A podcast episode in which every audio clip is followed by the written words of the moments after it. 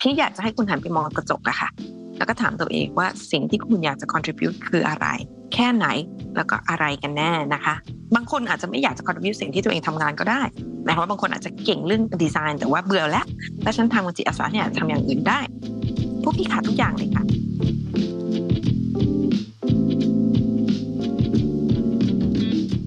คุณผู้ฟังคิดยังไงครับ ถ้าผมจะบอกว่าปัญหาโลกร้อนส่วนหนึ่งเกิดจากสมองของเรา คิดตามนะครับ ในยุคที่ทุกคนรู้จักคำว่า climate change หรือสภาวะโลกรวนแล้วเนี่ย เราถูกบอกซ้ำๆว่าเราต้องแก้ไขปัญหาและปรับพฤติกรรมของตัวเอง ก่อนที่ทุกอย่างจะสายเกินไป แต่ทำไมในโลกความเป็นจริงครับ สังคมไทยเรายังดูเหมือนไม่ได้ตื่นตัวอะไรกับเรื่องนี้มาก แล้วก็แก้ปัญหากันแบบเฉพาะหน้า พอมีฝุ่น PM 2.5เราก็รณรงค์ใส่แมสพอจัดการกับขยะไม่ได้ ก็รณรงค์ให้งดใช้ถุงพลาสติก action เล็กๆ ของคนเดียวๆ เหล่านี้เนี่ย แม้จะมีประโยชน์ครับ อะไรกันนะที่จะทำให้สังคมตื่นตัวกว่านี้ อะไรที่จะทำให้เราทำอะไรร่วมกันได้มากกว่านี้ และแก้ปัญหานี้กันได้สำเร็จสักที และนี่คือสิ่งที่ Climate Life Coach ของเราพยายามจะหาคำตอบมาตลอดครับ โดยชวนมาเข้าใจและแก้ไขปัญหาสิ่งแวดล้อม ผ่านมุมมองทางจิตวิทยาครับ เพื่อให้รู้ว่าเราใช้ใจช่วยโลกได้มากกว่าที่คิด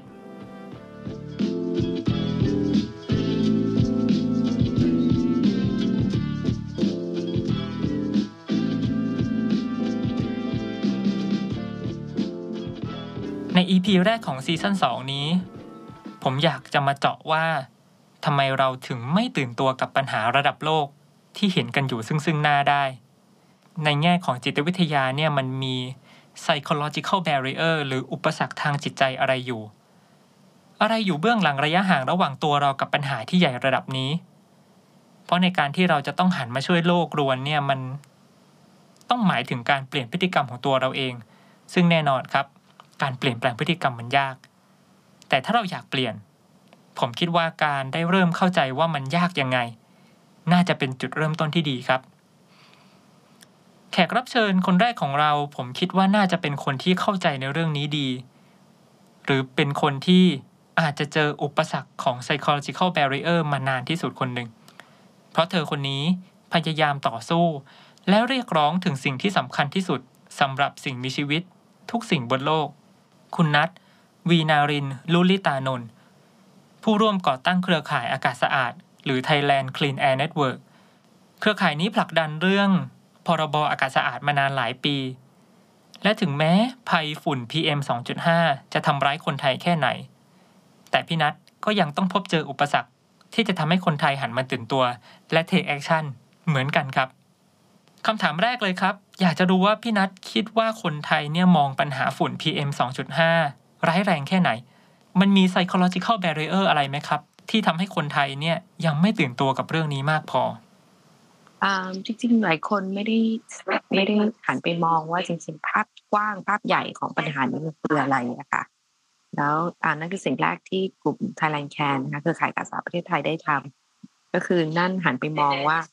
ในภาพกว้างอะค่ะปัญหานี้มันคืออะไรนี่ว่าเรื่องประเด็นอากาศโดยเฉพาะค่ะมันมีความท้าทายอันหนึ่งค่ะ ก็คือมันไม่เห็นกับตาสมมตินะคะ สมมติเราเปิดก๊อกน้ำวันนี้เราจะนะคะแล้วน้ำออกมาเน่าน้ำเหม็นนะคะ ที่เชื่อเลยทุกคนโวยวายทันที เริ่มโทรหาหน่วยราชการแล้ว ใช้น้ำนี่ดื่มไม่ได้แต่มลพิษที่เราหายใจอะค่ะมันไม่มีกลิ่นให้เรารู้ส่วนมากเนาะมาจากว่าในบางกรณีอะค่ะมันไม่เห็นกับตาว่ามันเป็นภัยดังนั้นความรับรู้มันจะมันจะลดลงไปเยอะมากนั่นคือส่วนหนึ่งนะคะแล้วมันเป็นสิ่งที่มากับ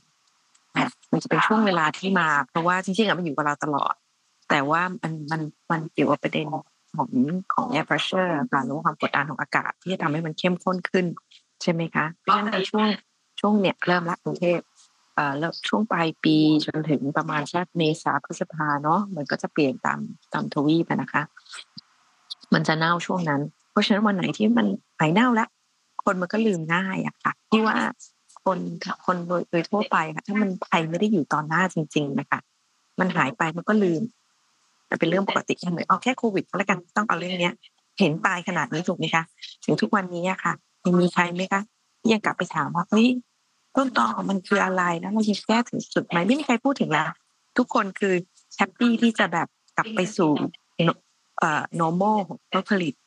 ทุกอย่างกลับไปเหมือนเดิม สิ่งแวดล้อมก็ไม่สนใจเหมือนเดิมซึ่งต้นตอของปัญหาของโควิดลิงก์กับสิ่งแวดล้อมมาก ๆ แต่ว่าไม่มีใครพูดถึงละอ่า นี่มันเป็น psychology ของคนละ ก็คือก็คือปัญหามันเพี้ยวเกี่ยวกับตรงนั้น แล้วก็มันก็เลยเป็นมีมีความท้าทาย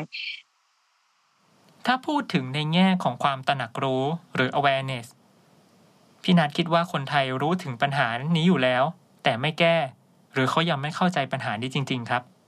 ในแง่ของ awareness เนาะพอพี่ทำกันมาห้าปีกว่าแล้วพี่ว่าก่อนหน้านี้กว่าจะให้คนสนใจอะมันใช้เวลายากมาก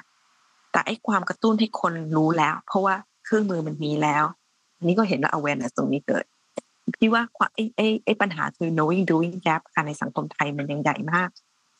แล้วแล้วมันก็กลับกลับมาในประเด็นที่เราคุยกันนะคะ ก็คือความความความเชื่อของคนหลายคนที่เชื่อว่าในระดับบัตรเจกบุคคลเราทำอะไรไม่ค่อยได้ สิ่งที่เราทำมันไม่ได้ผลเรื่องมันใหญ่เกินตัว อะ มันจะเป็นอย่างนี้เยอะมากพี่เคยลองค่ะเชื่อลองคุยกับคนที่พี่รู้ แล้วก็เป็นคนที่มีอิทธิพลทำงานแบงก์อะไรเงี้ยเขาพูดออกมาเลยว่าเฮ้ยโอกาสที่เป็นเรื่องใหญ่มากนะมันเน่ามากเราต้องทำอะไรสักอย่างพี่ก็เลยเสริมเขาพี่บอกว่ามีค่ะมันมีพรบอากาศสะอาดที่ประชาชนได้ผลักดันมันแก้ปัญหาเชิงโครงสร้างนี้ แล้วก็อธิบายให้ฟังว่ามันจะเป็นมันจะแก้ปัญหายังไง โดยที่มันไม่ได้มีผู้ร้ายผู้ดีเนาะปัญหาเนี้ยค่ะ มันเป็นหาหนทางให้ทุกคนเขาฟังไม่เกินห้านาทีเขาหยุดพี่เลยค่ะเขาบอกโอ๊ยเรื่องใหญ่ไป แล้วเขาก็ใช้คำว่าทุกอย่างต้องเริ่มด้วย ตัวเราเอง ซึ่งมันเป็นคำพูดที่ดีมันคำพูดที่ถูกต้อง แต่พี่อยากจะถามว่าตัวเราเองก็คือเอาลงชื่อตรงนี้สิคะไม่ใช่ ของเขาคือตัวเราเองคือ recycle plastic bottle อันนี้คือตัวเราเอง คือคือคือ solution ที่ประชาชนในระดับแบบจิตบุคคลมีนะคะมันจำกัดมากๆ ใช่ไหมคะเพราะฉะนั้นเนี่ยเวลาพูดแบบนี้มันฟังดีมันฟังหรู มันฟังแบบมีพลังแต่จริงๆเนี่ยในการแก้ปัญหาที่เป็นเชิงโครงสร้างขนาดนี้ มันไม่ work ก็มันต้องใช้ภาษาอังกฤษเขาเรียก collective action ในการรวมรวมกัน และสร้างพลังที่ใหญ่โต และการขับเคลื่อนทุกทุกแห่งในโลกที่สำเร็จแล้ว มันคือเสียงประชาชนปัจเจกบุคคลเนี่ยค่ะ ที่ผลักดันเชิงนโยบาย มันต้องเริ่มจากตรงนี้ก่อน คนไทยยังติดกับดักตรงนี้เยอะมากมากค่ะมีเห็นอันนี้เป็นปัญหาหนึ่งค่ะกลับไปที่ knowing doing gap ที่พี่นัทพูดถึงเนี่ย มันมีช่วงที่เราจะ เห็นคนหันมาสนใจประเด็นฝุ่น PM 2.5 กันมากๆ รณรงค์กันยกใหญ่เลย คิดว่าอะไรที่ทำให้มันเกิดสิ่งนี้ขึ้นครับ คนป่วยจริงค่ะแล้วคนที่เสียงดังที่สุดนะคะ ที่ทำให้ตรงนี้มันกระเทืองขึ้นจริง ๆ คือตอนประมาณสักสองพันสิบแปดสิบสิบแปดสิบเก้าอะค่ะ ช่วงช่วงต่อนั้นนะคะ เริ่มป่วยกันจริง เข้าโรงพยาบาลกันจริง ลูกป่วยจริงหลายคนป่วย เห็นชัด มันคือทุกอย่างอะค่ะ มันจะไกลตัวจนถึงมาเกิดขึ้นกับตัวคนเอง แต่สิ่งที่เศร้าคือจากจุดนั้น แทนที่ทุกคนก็เรียนรู้ทุกคนโอ้โหใครไม่มีค่ะแอร์วิชวลในมือถือมีกันหมดใช่ไหมคะใช่ แต่สิ่งที่ที่มันเป็นข้อจำกัดนะคะของคนไทยคือคนไทยหยุดแค่ ฉันทำอะไรเพื่อปกป้องตัวเอง แล้วทุกคนแห่ไปซื้อหน้ากาก N95 ซื้อเครื่องฟอกอากาศกล่องฟอกอากาศ จบแล้วจ้ะจบจบจบฉันทำแค่นี้จบขีดของฉันคือแค่นี้และจบนี่คือปัญหา ซึ่งมันก็จะเชื่อมไปถึงปัญหาใหญ่ขึ้นของประเทศไทยก็คือก็คือเอ่ออ่า active citizenship ของประเทศไทยไม่มีแล้วซึ่งพี่ก็เข้าใจสมัยถึงไม่มีเนาะเพราะว่าเราทำอะไรก็ไม่เห็นมันจะได้เราเคยชินกับความรู้สึกว่าเราทำอะไรแล้วมันก็ไม่เกิดผลไม่เกิดผลไม่เกิดผล อยากถามต่อเลยครับว่าพอ มาพูดถึงการขับเคลื่อน แล้วก็ชวนให้คนมาลงนาม ในพรบอากาศสะอาดเนี่ย ผมได้เคยพูดคุยกับนักศึกษาที่เป็นอาสาสมัครไปตั้งโต๊ะลงชื่อนะครับ น้องเขาบอกว่าท้อเหมือนกันเนาะไม่ค่อยมีคนสนใจเลย คือการแค่ขอความร่วมมือให้ลงชื่อเนี่ย พี่นัทเจอประสบการณ์อะไรมาบ้างครับ รู้สึกว่ามันมีแง่มุมทางจิตจิตวิทยาอะไรในตรงนี้บ้าง สิ่งที่น่าสนใจคือช่วงหนึ่งค่ะพวกพี่ตั้งโต๊ะข้างกับไอรอเลยอะค่ะ ไปกันเลยในในงานเดียวกันเลยอะค่ะ แล้วก็เห็นเลยค่ะว่าแบบโอ้ไอรอเขามาเป็นแสนเนาะของพี่ได้ร้อยคนก็โอ้ยเดชบุญแล้ว ถึงขั้นที่เราเดินคุยกับไอรอแล้วบอกว่ายังไงน้องๆเขาก็ไปทางนี้เยอะเข้ามาทั้งทีก็บอกให้เข้ามาตรงนี้สิเขาก็น่ารักเขาก็ redirect คนมาโฟมาโต๊ะเราจริงๆหลังจากเซ็นของ i l o s เสร็จใช่ไหมคะแต่ว่าสิ่งที่พี่เจอก็คือว่า ซึ่งเป็นคนรุ่นใหม่ ซึ่งคือคือ target audience เลยก็เราคิดว่าคนรุ่นใหม่ต้องแคร์เรื่องนี้ เป็นสิ่งที่พวกพี่เจอคือคำถามร้อยเอ็ดเลยค่ะ เยอะมาก เยอะเขาถามเขาถามอะไรเยอะสุดครับดูเหมือนว่าเป็นคำถามที่เป็นเป็น เออเขาเขาเขาถามเขามักจะถามเรื่องอะไรครับ ที่ทำให้เขาไม่ลงชื่อเขาจะติดประเด็นว่าทำเราได้อะไรเซ็นเราได้อะไรเซ็นแล้วพรุ่งนี้ได้อากาศสะอาดหายใจไหมอ่า จะเป็นแบบนี้ เขาไม่เชื่อว่ามันจะเกิดขึ้น และไอ้ความไม่เชื่อของเขาตรงเนี้ยเขาจะไม่ทำแต่ at the same time คนเดียวกัน จะเซ็นเพื่อที่จะสนับสนุนการเปลี่ยนแปลงรัฐธรรมนูญเรื่องประเด็นของประชาธิปไตย มันก็คือมันมันมีประเด็นของมันมี some psychological barrier ค่ะแต่พวกพี่ยังยัง crack ไม่ได้ น่าสนใจนะครับ ผมเคยอ่านมาว่า เมื่อเวลาคนเริ่มซินิคอลหรือว่ามีอคติกับอะไรเนี่ย มันเป็นสัญญาณว่าเขาเริ่มที่จะถอดใจ มันเป็นอย่างนั้นจริงไหมครับเขาท้อเพราะเขาเจอปัญหาเยอะมากเขาเจอปัญหาหลายหลายอย่างค่ะ มีเรื่องประเด็นผลประโยชน์ของคนที่เข้ามายุ่งเกี่ยวที่เขาเห็นว่ามันไม่ใช่แต่เพราะฉะนั้นคนที่เคยรวมตัวกัน แล้วเขาเห็นว่ามีปัญหาแนวนี้มาเขาถอยเขาก็จะแทนที่จะ collective เขารู้สึกว่าเขาทำของเขาเองตัวเล็ก ๆ ดีกว่า แต่ไอ้ตัวเล็กๆเนี่ยค่ะ มันไม่รวมกันน่ะ เราเป็นน้ำหนึ่งหยด ถ้าเราไม่รวมกันเราไม่เป็นมหาสมุทรนะคะ การขับเคลื่อนมันต้องเป็นมหาสมุทรตรงนี้มันดึงให้ความพลังของหลาย ๆ คนบริทางบริสุทธิ์ที่หลาย ๆ คนมีมันมันลดลงนะคะซึ่งอันนี้อาจจะกลับไปประเด็นของ culture กลับไปประเด็นอื่นๆแล้วแต่สิ่งที่น่าสนใจนะถ้าเปรียบเทียบกันนะคะวิธีชาวต่างชาติคนหนึ่งเขาเพิ่งเข้ามาเขาเพิ่งย้ายมาอยู่เมืองไทยเขาเพิ่งจะสินใหม่ๆอะค่ะเขาเพิ่งย้ายมา แล้วเขาก็ go online แล้วเขาก็เห็นกลุ่มพี่เขาติดต่อมา แล้วเขาบอกเฮ้ยตอนนั้นก่อนเลือกตั้งเขาจะเลือกตั้งแล้ว เรื่องนี้ทำไมไม่ดัง ส่งเสื้อยืดมาให้เขาเลย ส่งโลโก้มาให้เขาเลย แล้วเขาพิมพ์มาเป็นโลโก้แบบแขวนบนตัวค่ะเขาไปเดินงานศูนย์ศูนย์ศูนย์แสดงสินค้าเต็มไปหมดรอบกรุงเทพเลยนะคะเขาถึงเมืองไทยไม่ถึงสองวัน ชาวต่างชาติ แล้วถึงทุกวันนี้เขาส่งข้อมูลเรื่องภาษาได้ที่ทุกวัน นี่คือความแตกต่างของ active citizen กับไม่ active citizen อืมค่ะ ซึ่งแบบเออเขาไม่เขาไม่ติดหรือว่าปัญหามันยากเขาไม่ติดหรือว่ากฎหมายยากเขาติดสิคะเขาก็รู้ this is a developing country แต่เขาเชื่อว่ามันเป็นสิทธิ์ที่เขาจะต้องเรียกร้อง แล้วเขาจะทำสิ่งที่เขาทำได้ แล้วเขาก็ยังทำถึงทุกวันนี้ แต่ตรงนี้พลังนี้ที่ไม่เห็นในคนไทยที่เราคุยกันมาเนี่ย เราเห็นตัวอย่างของอุปสรรคทางจิตใจ ที่คนไทยมี ระหว่างปัญหาฝุ่นกับการ take action ไว้เนาะ เราเข้าใจปัญหาในเชิงของ perception หรือ วิธีการคิดวิธีการรู้สึกที่มีต่อปัญหามากขึ้นแล้ว คิดว่าต่อไปเราจะแคร์เรื่องนี้กันมากขึ้น จนถึงขั้นออกมาทำอะไรที่เป็น collective action มากขึ้นได้ไหมครับ มีค่ะมีค่ะ จริง ๆ ในระดับโลกเราชาวโลกก็เคยทำแล้วเนาะตั้งแต่เรื่องโอโซนโฮค่ะ ที่รอดมาแล้ว อันนั้นเร็วและและสำเร็จมากเลยค่ะแล้วก็ถ้าดูในต่างประเทศอย่างเงี้ยค่ะเอาเอาประเทศเพื่อนบ้านนะคะอินโดนีเซียก็ยกเป็นตัวอย่างอินโดนีเซียปัญหาเขาเยอะกว่าเราเยอะมากเลยนะประชากรเขาเยอะมากเขาก็สำเร็จแล้วนะคะ เห็นไหมคะ ก็คือว่าเขาก็ผลักดันถึงขั้นที่แบบเอ่อขึ้นสงขึ้นศาลจนรัฐบาลต้องถอยต้องแก้แล้วอะค่ะ ซึ่งเขาก็มี Asian value ซึ่งไม่อยากจะประทะกันไม่อยากจะทุกคนต้องรักรักกันเขาก็มี เขาก็มีข้อจำกัดเรื่องนี้ถึงระดับหนึ่งเหมือนกันนะคะ ใช่ไหมคะพี่ก็เลยคิดว่ามันมันทำได้ค่ะ แต่มันจะต้องใช้ศาสตร์ของคุณเกิร์ก่อนนะคะ psychology ที่จะปลดปลดล็อกปัญหา เพราะมันมีปัญหาเรื่อง paradigm กรอบวิธีการคิดนะคะ ที่ถ้าตรงนี้ไม่เปลี่ยนนะคะ มันจะมันจะมันจะไปได้ยากนะคะครับ มาถึงนี้จะเป็นคำถามสุดท้ายที่ผมอยากถาม ถ้ายังมีคนที่ฟังอยู่เนี่ยเขายังไม่ได้ไปลงชื่อ ค่ะรวมพรบเนี่ย อยากให้เขาถามถามตัวเองว่ายังไง หรือคุยกับตัวเองยังไงดีครับ พี่อยากจะให้ทุกคนไม่อยากจะแค่ฟังแล้วเชื่อเฉยๆไงคะอยากจะให้เขาคือเรามีข้อมูลเยอะมากในเว็บไซต์เรานะคะ แล้วจริงๆกลุ่มเราอะค่ะ ที่ตั้งชื่อตอนที่ตั้งชื่อเนี่ย เราตั้งชื่อว่า Thailand Can ใช่ไหมคะ Can คือ Clean Air Network ใช่ไหมครับภาษาไทยคือเครือข่ายการสะอาดแต่ตั้งชื่อนี้โดยเจตนา คำว่า Can เรารวมกันมันจะทำได้สักติถูกไหมคะเพราะจริงๆอะความหมายที่แอบแฝงคือเอาทำได้คนไทยทำได้ กลุ่มถึงชื่อ Thailand Can นึกออกไหมคะดังนั้นเนี่ยคืออยากให้แบบว่าเเรียนรู้เอง ข้อมูลเรามีทั้งหมดเลยค่ะคุณอ่านข้อมูลทั้งหมดที่เรามีสมุดปกขาวสมุดปกเขียวสมุดปกฟ้า คุณจะเรามีคู่มือประชาชน ถ้าคุณไม่ชอบอ่านเยอะๆ เรามีวิดีโอ เรามีการสัมภาษณ์การสื่อสารแบบไหนเรามีให้คุณครบ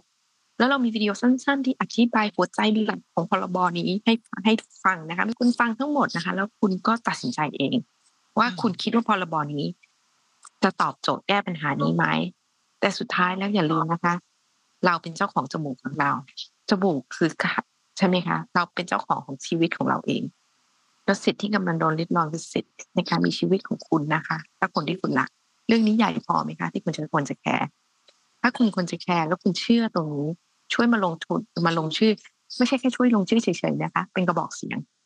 ท่านถ้าแต่ละคนขอสักสิบยี่สิบคนนะคะ ที่คนที่ลงแล้วอะขอสักสิบยี่สิบคนที่ว่าเราได้หนึ่งล้านจริงๆทางเราอยากได้สักหนึ่งล้านคน ที่จะลงนะคะ ขอบคุณครับ ใครที่ยังไม่ได้ลงชื่อนะครับ ไปเลยครับ thailandcan.org ง่าย ๆ เลยครับ ขอเสริมอีกนิดนึงว่าคนที่ ยังติดแบร r เออร์ว่า ลงชื่อไปแล้วมันไม่ได้ช่วยอะไร จริงๆแล้วมันช่วยนะครับ สิ่งนี้จะขยับเราไปสู่ collective actions ที่เราพูดถึงกัน อะง่ายมากสมมติคุณต้องหันที่อยากจะให้คุณหันไปมองกระจกอะค่ะ แล้วก็ถามตัวเองว่าสิ่งที่คุณอยากจะ contribute คืออะไรนะคะนะคะ แค่ไหนแล้วก็อะไรกันแน่นะคะใช่ไหมคะแต่บางคนอาจจะไม่อยากจะ contribute สิ่งที่ตัวเองทำงานก็ได้ หมายความว่าบางคนอาจจะเก่งเรื่องดีไซน์แต่ว่าเบื่อแล้วแล้วฉันทำกับจิตอาสาเนี่ยทำอย่างอื่นได้พวกพี่ขาดทุกอย่างเลยค่ะพี่ว่าให้ทุกคนเสนอสิ่งที่ตัวเองจะ offer ได้อะค่ะ แล้วมันไม่หนักไม่มากเกินไปสำหรับพวกคุณน่ะ มันจะรู้มันมันจะไปกันได้อะค่ะ มันจะเป็น collective volunteerism อะไม่ใช่ว่าไปหนักคนนู้นคนนี้นึกออกไหมคะ อ่า มันคืออยากให้แบบเป็นคุณคุณแบบ proactive ในตัวของคุณเอง แปลว่าจริง ๆ การช่วยเหลือเรื่องสิ่งแวดล้อมเนี่ยมันไม่ได้จำกัดอยู่ที่การงดใช้ถุงพลาสติก งดบริโภคเนื้อสัตว์หรือปลูกต้นไม้ให้มาก จริง ๆ เราสามารถใช้ทักษะที่เรามีอยู่ได้เหมือนกัน แล้วมันนำไปสู่ collective action ได้จริง ๆ ใช่ แล้วได้ผลมากกว่านั้น one time off ปลูกต้นไม้ พี่ไม่คิดว่ามัน impact กันอืม อืมงั้นก็เลยถ้าจะถามว่า call to action อย่างนี้มากกว่าค่ะ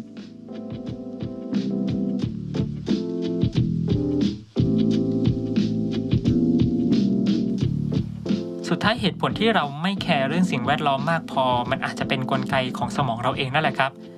และเป็นธรรมชาติของมนุษย์ที่จะให้ความสำคัญกับปัญหาที่อยู่ตรงหน้า ที่เราสามารถแก้ได้เลย มากกว่าปัญหาที่มันอยู่ไกลๆ อย่างเช่นที่เราได้คุยใน EP นี้กับพี่นัทครับ พอฝุ่นมาก็ค่อยแก้โดยการซื้อเครื่องฟอกอากาศ เพราะมันง่าย แต่ไม่คิดที่จะขุดหาต้นตอว่าสรุปฝุ่นมันมาจากไหน เราพอจะเห็นแล้วว่าโจทย์ คือเราจะต้องแคร็กให้ได้ครับว่า เราจะก้าวข้ามแบรเออร์ลงเนี่ย เพื่อให้คนมาแคร์มากขึ้นได้ยังไง ไม่ใช่แค่แคร์อย่างเดียวนะครับ แต่แคร์มากพอที่จะลงมือทำทำในที่นี้คือนอกเหนือจากไปซื้ออุปกรณ์มากันฝุ่นให้ตัวเอง แต่คือการมาร่วมมือกัน สร้าง collective action ที่จะช่วยย้อนกลับไปกำจัดฝุ่นตั้งแต่ต้นเหตุ ใน EP หน้าเราจะมาพูดคุยถึง next step กันครับ ว่าจากที่คนมองเห็นปัญหาละ เราจะสามารถพังกำแพง psychological barrier ตรงนี้ไป แล้วก้าวไปสู่การแก้ปัญหาได้ยังไง ช่องทางระหว่าง ความแคร์ไปจนถึงการลงมือทำเนี่ยมันมีอะไรอยู่บ้าง ติดตามได้ใน EP หน้านะครับ ติดตามเรื่องจิตวิทยาสิ่งแวดล้อมผ่านพอดแคสต์ Climate Life Coach ได้ที่ SoundCloud Apple Podcast Spotify และช่อง YouTube ความสุขประเทศไทยนะครับ อย่าลืมกด notification แจ้งเตือนด้วยนะครับ ขอบคุณทุกคนที่ติดตามและรับฟัง Climate Life Coach ได้รับการสนับสนุนจาก ธนาคารจิตอาสา ความสุขประเทศไทย มูลนิธิปลูกต้นไม้ปลูกธรรมะ และสำนักงงานกองทุนสนับสนุนการสร้างเสริมสุขภาพ หรือสสส บันทึกเสียงในระบบออนไลน์ และสถานีวิทยุมอ ขอบคุณผู้ร่วมพูดคุย วีนาริน ลุลิตานนท์ถอดเนื้อหาการสัมภาษณ์โดยสัสิธรสินพักดี ออกแบบภาพปกรายการโดย โสรยาระดาริศเขียนบทโดย สิโมนามีสายญาติ ดูแลการผลิตและดูแลรายการโดย ปรมินทร์วัดนครบัญชา